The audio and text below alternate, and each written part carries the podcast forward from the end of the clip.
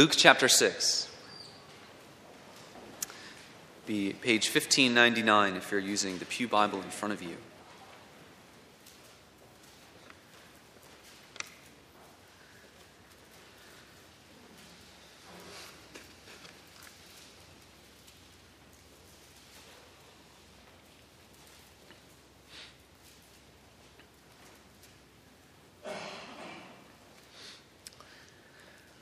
Let us hear from God's word.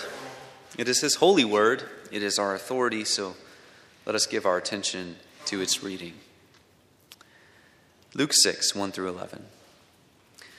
One Sabbath, Jesus was going through the grain fields, and his disciples began to pick some heads of grain, rub them in their hands, and eat the kernels. Some of the Pharisees asked, Why are you doing what is unlawful on the Sabbath? Jesus answered them, Have you never read what David did when he and his companions were hungry? He entered the house of God, and taking the consecrated bread, he ate what is lawful only for priests to eat. And he also gave some to his companions. Then Jesus said to them, The Son of Man is Lord of the Sabbath. On another Sabbath, he went into the synagogue and was teaching, and a man was there whose right hand was shriveled. The Pharisees and the teachers of the law were looking for a reason to accuse Jesus, so they watched him closely to see if he would heal on the Sabbath.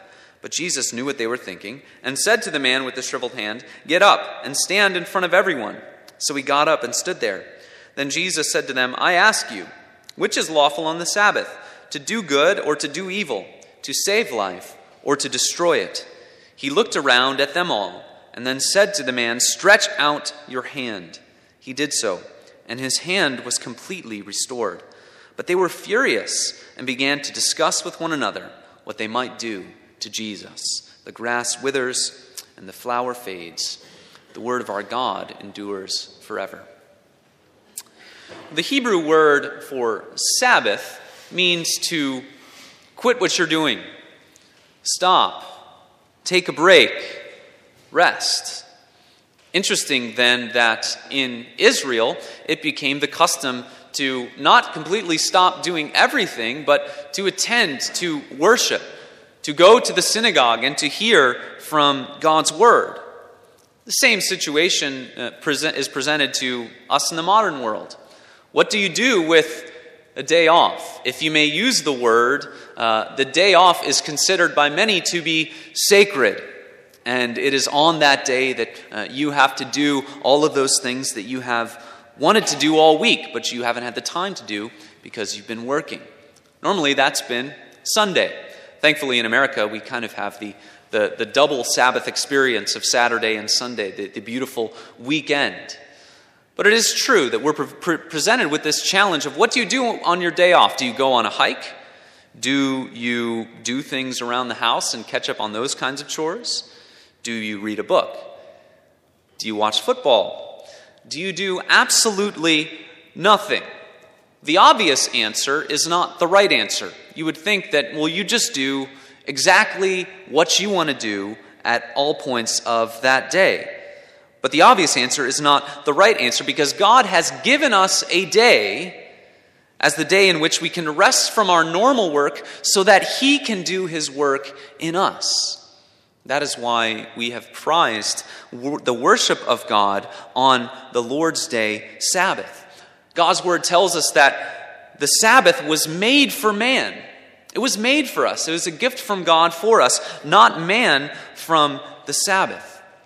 It's tied to the meaning of all things that God has embedded in creation, and it points forward to something. It's not just there to, to stay just as it was from Genesis 1 onwards. It points us forward to something, and it points us forward to Jesus, who says in this passage that he is Lord of the Sabbath. He is Lord of the Sabbath not so he can come to abolish the Sabbath, but to fulfill it. And how does he fulfill it? He does that in a couple different ways, but just like to highlight a couple of them this morning. He brings the idea of the Sabbath from despair and fear to joy filled freedom. From despair and fear to joy filled freedom. For Israel, the Sabbath was rooted in Sinai. We saw that as we read the Ten Commandments this morning, right? observe the Sabbath day because God has created the world. It, it, it, came from Sinai, it was rooted in Sinai and Saturday. Christ fulfills the Sabbath by bringing us to an under, understanding that is rooted in resurrection and Sunday. So, from Sinai and Saturday to resurrection and Sunday, from despair and fear to joy filled freedom.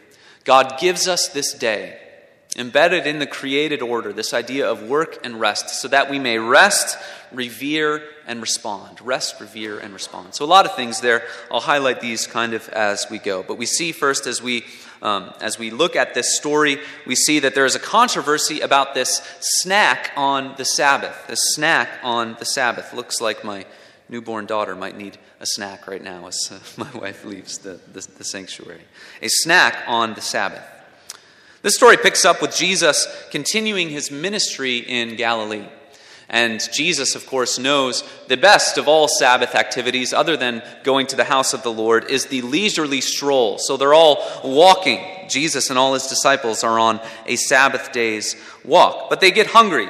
His disciples are hungry. So uh, it says here that they pick heads of grain in verse 1, and they rub them in their hands to eat the kernels. Now, I know. Uh, very little about what's going on here specifically. I, I don't know how this becomes a snack or how it tastes. But I can tell you, as someone who, who at least tries to dwell in both, both worlds of uh, the young generation and uh, the middle generation, I can tell you that in a world that prizes that which is authentic and that which is kind of, you know, farm to table, I can tell you that if you were to figure out how to make this snack yourself today, you could probably sell it to Whole Foods and they would charge people like 25 bucks for it. So Use that idea for yourself. Think of a creative way to package it if you're a farmer or a ho- hobby farmer, and uh, you and I can go in on it 50 50, 60 40. All right. But this verse is intended to be a surprising verse. Verse 1 is intended to surprise us. We read that they're walking, okay, it's a Sabbath, good enough. But all of a sudden, when they start to prepare food, we're meant to say, oh, this is a problem. Are they going to get in trouble? And some people approach this passage and they say, the problem here is that the Pharisees and the teachers of the law are being too strict with their interpretation of the law. They have too strict Sabbath regulations, and so they're really just being sticklers. And, uh, the, and that is the problem. So Jesus can just explain it, or we can explain it away by saying, This is the Pharisees up to their old business, increasing upon God's word and going farther than God's word intends. But really, if we put it to the test, we see that that is not so. When Israel was wandering in the wilderness, God gave them a double portion of manna on Friday just so that they wouldn't have to leave their tents on Saturday.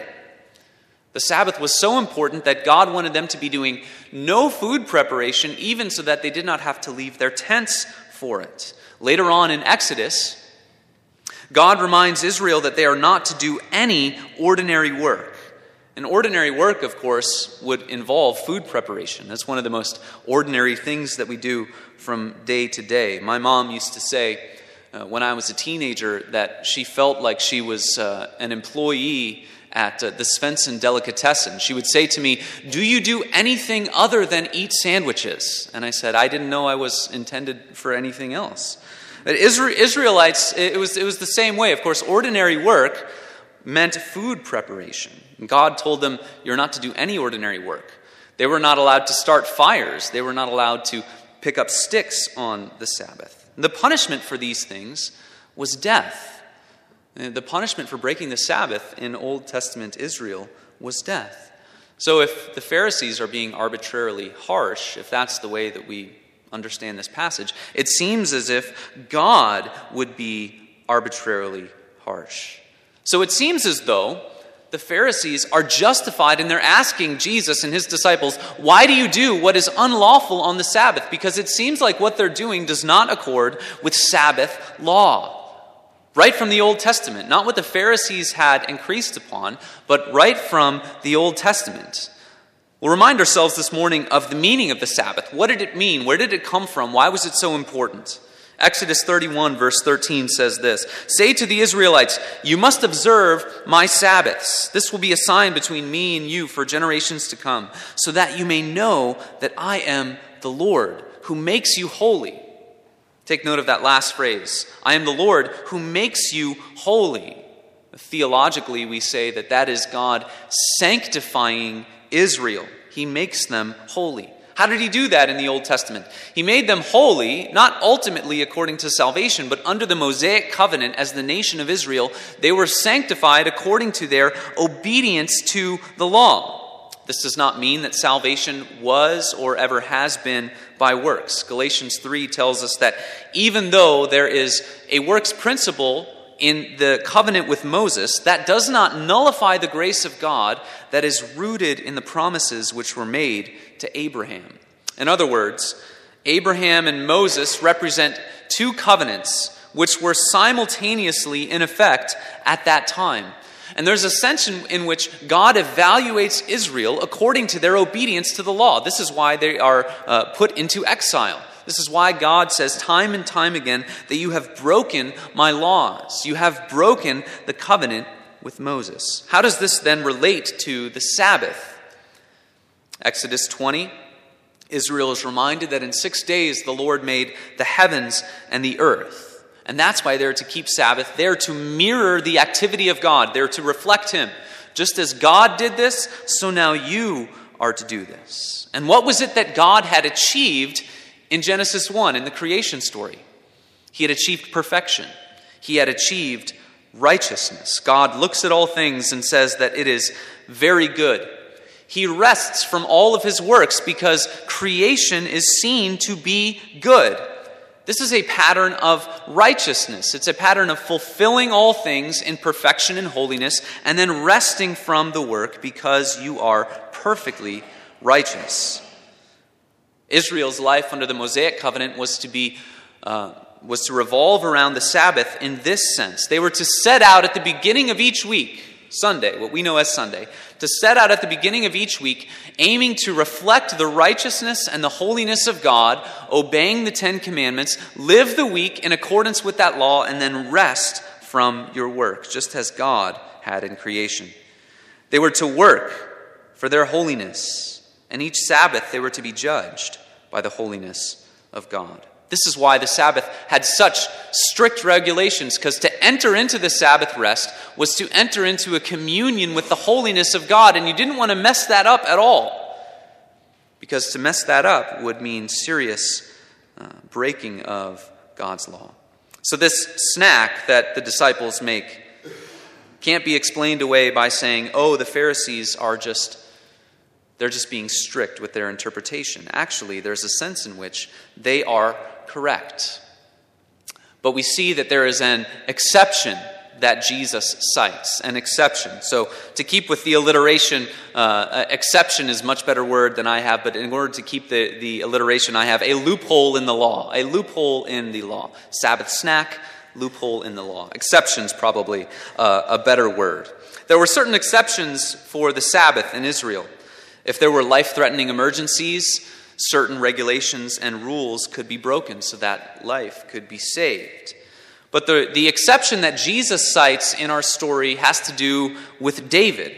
It has to do with David. So imagine with me that you are uh, riding down Interstate 94, coming back from the city. And uh, as you're driving, you know, of course, that's an expressway where there aren't many semi trucks, and so traffic doesn't really get slowed down as much, and so people tend to drive uh, kind of crazy down I 94. Imagine that you're driving and you see a car zoom past you going 95 miles per hour or more. You feel that this car is going at such a speed that uh, the driver ought to be reported. So you call up local law enforcement and they ask you for a description of the vehicle. And you say, well, it's uh, Chicago Police Department vehicle number 571, and uh, the lights are flashing, the sirens are blaring, and the car is weaving back and forth to avoid all kinds of other cars, etc. If you only have part of this story, part of the information, it might seem like it's a worthy thing to report. But once you find out all of the details, this is actually a police car that's uh, driving down the road trying to get somewhere, it changes the perspective completely. You see, this law enforcement officer is on a mission trying to accomplish something special that will help someone else. And that is why he or she is driving at such speeds. There is an exemption because of their mission. In a sense, that is what is going on here. Jesus says that the way he relates to the laws of the Sabbath is different because of his mission, because of who he is, his person, and his offices as prophet, priest, and king. Look with me at the, the instance which he cites. He says, Have you never read what David did when he and his companions were hungry? He entered the house of God, and taking the consecrated bread, he ate what is lawful only for the priests to eat. What's important to understand is that this story about David, when he, he went in and ate this uh, consecrated bread of the presence, this was not on the Sabbath. So Jesus is not citing a story that says David was hungry on the Sabbath and he got food, and now I and my disciples are hungry on the Sabbath, and so we are getting food. That's not the connection at all. The connection is that the bread which David eats is holy, and the time in which Jesus does this preparation of food, or his disciples do this preparation of the food, is holy. The connection is between holy food and holy time. And the fact that anyone who is undefiled or unclean defiles that which is holy in that sense, eating the bread or breaking God's law on the Sabbath. But David was able to eat this bread because he was the holy man of God sent on mission to accomplish something for God's people. In 1 Samuel 21, he has been anointed as the king, but he has not yet taken his throne. The same is true for Jesus. He is the anointed Son of God. He is on a mission to accomplish something, and because of that, he has a holiness, a cleanness that is different than everyone else. Therefore, since he is on mission, there is an exception to certain kinds of Sabbath laws. He has been empowered by God to do something. He is on a mission, a holy mission from God. Therefore, he is holy. Therefore, he cannot profane the Sabbath in the way that a sinful person would do. This is why Jesus says he is Lord of the Sabbath. Lord of the Sabbath means many things, but at least two. It means that Jesus has a right to regulate and a right to reign. A right to regulate and a right to reign. He has a right to regulate the Sabbath. He has come along and he is even greater than the Sabbath. He is that thing which the Sabbath day points to. He has a right to regulate. He also has a right to reign. Remember in the creation story that God took uh, a seat on his throne, in a sense, on the seventh day, because he created the world in perfect righteousness. And the Sabbath was about the coronation of God, really, the way that our worship still is about recognizing that God is on his throne. So the Sabbath Psalms oftentimes talked about the idea of enthronement. Listen to Psalm 93. It says this The Lord reigns, he is robed in majesty. The Lord is robed in majesty and is armed with strength. The world is firmly established, it cannot be moved. Your throne was established long ago. You are from all eternity. The Sabbath was about recognizing God on his throne. In the Old Testament, God often referred to the Sabbath as my Sabbaths. We saw that that was true in Exodus 31. It was so important to the Lord that he called it mine. It is my Sabbath. And here Jesus says that he is Lord of the Sabbath, which would have been stunning to anyone in his presence. As it is with God, as it is with David, so it is with Jesus. He is Lord of the Sabbath. In other words, he has a right to reign. There is a throne that has been given to him, and he is on his way to that throne. He is on a mission from God. And this is how the Sabbath comes to have a new and a beautiful meaning, an enriched meaning with Jesus. He does not come to abolish it, he comes to fulfill it. He takes us from fear and despair to joy filled freedom. And he does that with the idea of Jubilee. So, the last and final point is the Jubilee of Jesus. The Jubilee of Jesus. Jesus said earlier in Luke that he has come to bring the favorable year of the Lord. And that favorable year of the Lord we saw is all about the year of Jubilee, which is rooted in Leviticus 25. And the idea is that Sabbaths build on each other and point to something greater. And this is the idea of the Sabbath it is about bringing all of creation into the state which God intended for it. And no one can do that but Jesus Christ. No one can, can bring things to fulfillment other than Jesus Christ. He has come to bring new life, and that is what he does in the second half of our passage this morning. This second story that is also on a Sabbath, that he heals a man with a shriveled hand. And we see that the difference between the first story and the second story is in the first story, the Pharisees and the teachers of the law actually have a ground to stand on relative to the law. But in the second story, there's nothing in the Old Testament that says you cannot heal. That you cannot perform miraculous healings on the Sabbath because there's no provision in the law for that because it's not something that normal people are able to do. And thus Jesus corners them. He challenges them and says, I ask you, what is lawful to do on the Sabbath? To do good or to do evil? You see, he's only allowing for them to recognize that it is obviously better to do good on Sabbath than to do evil. But the Pharisees and the teachers of the law, are stuck. They're stuck on Sinai and Saturday.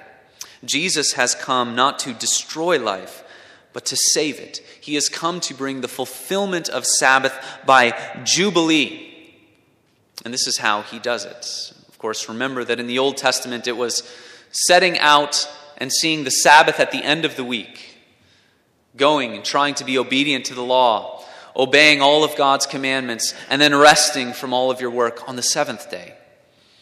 But in Christ, because of the resurrection of Christ, which happens on the first day of the week, after the Sabbath, because of the obedience and the righteousness of Christ, which he does for us. He is on a mission to ascend to his throne. And because of all of these things, there is this miraculous shift, this development, this fulfillment with the idea of the Lord's Day. That Jesus Christ was faithful and righteous for us, just as God was in the creation week. He perfectly reflects the righteousness that none of us ever could. He is the Holy One who enters into the perfect rest of salvation. You see, Mount Sinai means the presence of sin. That's why we read the Ten Commandments at, the beginning of the service, service to remind ourselves that we need God's forgiveness. Sinai is about the presence of sin, Jesus is about the forgiveness of sin because he was faithful to all of the things that God commanded us to be at Mount Sinai. On the Lord's Day, we worship as the new week dawns. This is what's so beautiful about the gospel. We rest first to be assured that Christ is our righteousness, and then we can go out into the world to freely and joyfully reflect the holiness and the righteousness of God by faith, knowing that Christ has done it all for us. This day, Jesus did not come to abolish the Sabbath principle of resting from all of our works, but he fulfills it in the sense that God assures us he is our righteousness first. This day is about resting in his finished work by faith. Thus, we rest, we revere, and we respond. First, we rest in the gospel. We rest in the gospel. Paul says, For I am not ashamed of the gospel for it is the power of God unto salvation for everyone who believes. If we are going to have health in our souls, if we are going to be refreshed in the God of the universe, it will be because of the gospel. It is the power of God. It refreshes us to be assured and to be reminded that God has forgiven you in Christ, that God has made you new in His Son. Rest in the gospel. Thus, we do not stop doing everything. On the Lord's day, we do not become slothful and do absolutely nothing. We attend to the means of grace. We attend to the preaching of His word because when we rest, we must rest in the gospel. It takes effort to come and to worship God, it takes discipline, but we do it because God has said, Rest from your normal work, come and worship me. Join with your fellow brothers and sisters to worship me, that I may work in you as you pause from your work. Not only rest, we revere. We revere the living triune God who saves us. It's about wonder, it's about adoration, it's about being caught up in awe of who this God is and getting a bigger glimpse of who He is week by week, understanding more and more that this is the God who has saved you. A living, triune God who has created everything that you see and everything that you don't see, who is matchless in His glory and yet has looked down and stooped down to lift you up out of the pit, to set your feet upon a rock. And that rock is Jesus Christ. Jesus Christ gives us a place to stand in this world. We live in a world that says it is forbidden to forbid, but true freedom is found in obedience to Jesus Christ. Thus, as we revere God, we can respond. We can respond by acclaiming. We can respond by declaring His glory among the nations. We can respond in thankfulness. So we rest in the gospel by attending to God's word. We revere the living God as we adore him, and we respond to declare his glory by acclamation. That is what the Christian life is all about. That's the beginning of the Christian life. That Jesus Christ has given us rest from the works of our hands because He is our righteousness, because He is our salvation. Fear and despair is what happens when the Sabbath is put in front of you at the end of the week. Joy filled freedom is what it means to worship the risen Christ, the exalted and reigning Savior of the world at the beginning of the week, knowing that because of Him, we are made new, knowing that because of Him, we are forgiven, knowing that, knowing that because of Him and by the power of His Spirit, we are called to joyfully embrace the call which God has placed upon our lives to be obedient out of thankfulness and out of gratitude, to be the salt of the earth, to be the light of the world, to be the ones who live in such a way that we, we carry a fragrance of the grace of God throughout all of the earth. That is what this day is for. Not to do all of the things which our flesh would call us to. There are a lot of things that we can do on the Lord's day, a lot of joining together with family and friends, a lot of enjoying God's creation. It is a blessing to have the pause from uh, the works of our hands. But God has given us this day to remind us of the gospel. God has given us this day to build us up, to care for our souls, to assure us that this is who we are ultimately, that He abides with us in life and in death, through the trials, through the good times and the bad. This is what Christ does for us, brings us from fear and despair to joy and freedom because of what he has done, because he is Lord. He is the risen and exalted Savior of all. Let's pray.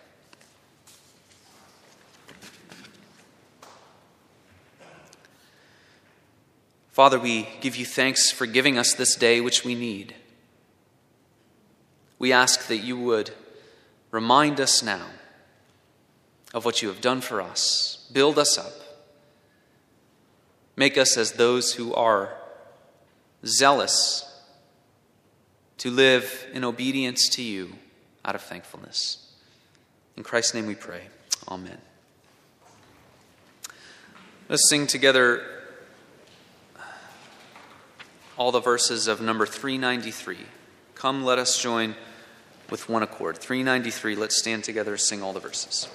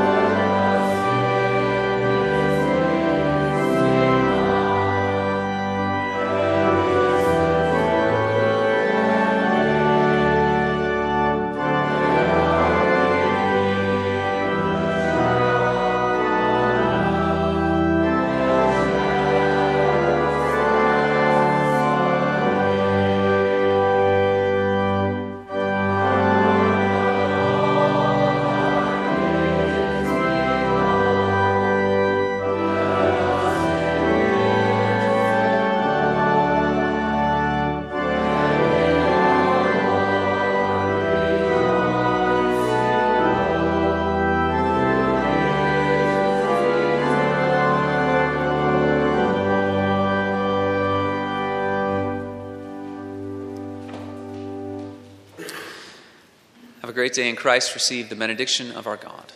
May the grace of the Lord Jesus Christ and the love of God, the fellowship of the Holy Spirit be with you all. Amen.